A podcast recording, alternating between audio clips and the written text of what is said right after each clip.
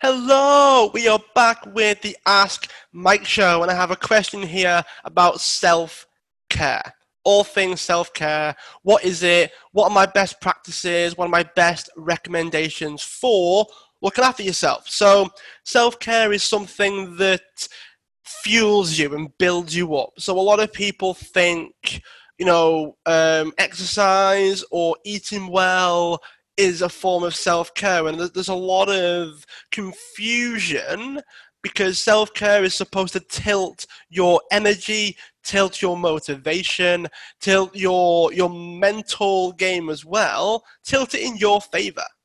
So it's not just about doing the bare minimum, it's about what can you do on top of that.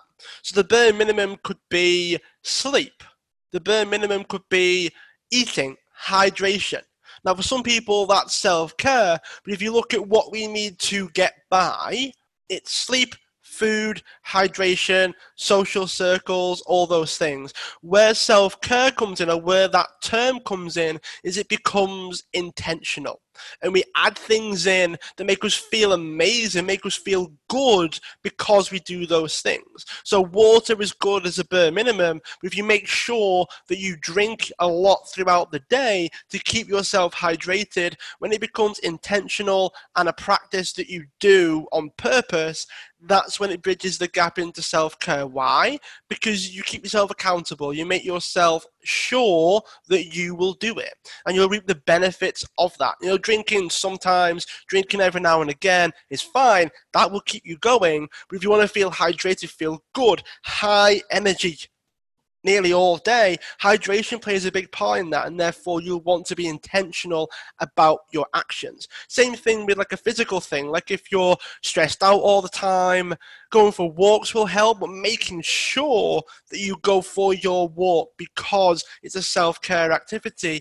That's when it breaches into the self-care element. Same with mental side, right? If you try to clear your mind and meditate sometimes when you get chance, that is a form of reducing the load, making you go down to normal, sustainable, getting by levels. If you meditate every day, twice a day, multiple times a day, because you know that it benefits you and it helps you, so many benefits for things like meditation and drinking and sleep, but it's the focus and it's the intention that makes it shift from I'm doing the bare minimum to I'm actually doing more because you understand the benefits.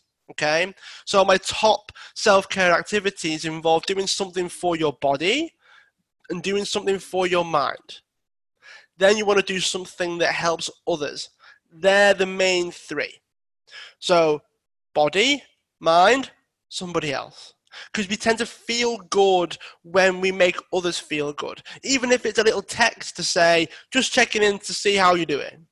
I hope you're doing okay. Just a funny picture that you saw online, sending it to someone, making them feel happy can make you chuckle and make you feel good as well. That is something that you can do as well. Now, some people do it all the time, and that's just how they get by.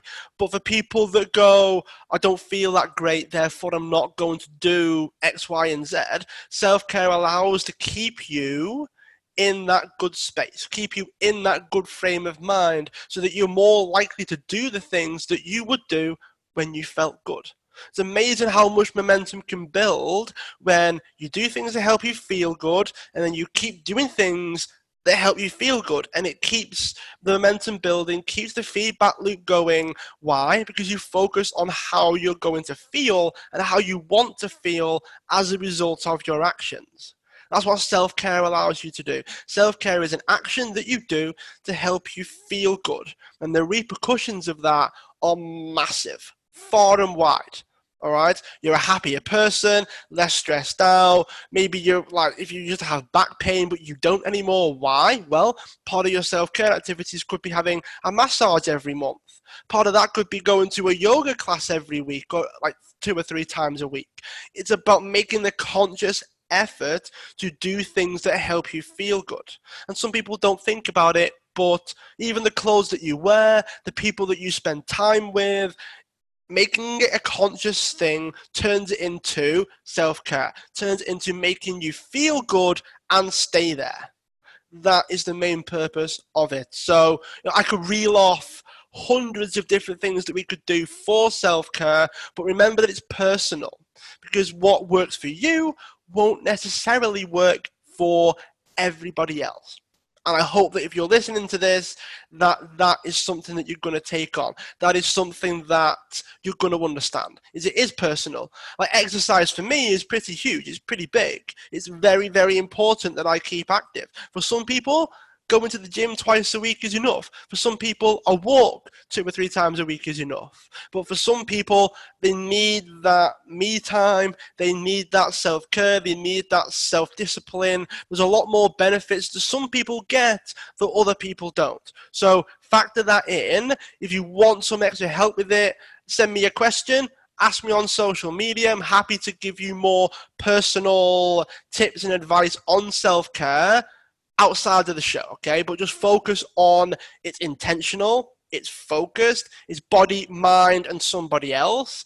And if you can do that, if you can build your like self-care regime, if you will, you will get the benefits. As I said, ask me any questions. Feel free to share the show. Tell people about it. It's been amazing to chat to you about self-care. It's a nice, different topic to cover. Hopefully you have an amazing day. Leave a review if you haven't already. And I look forward to speaking to you all again very, very soon.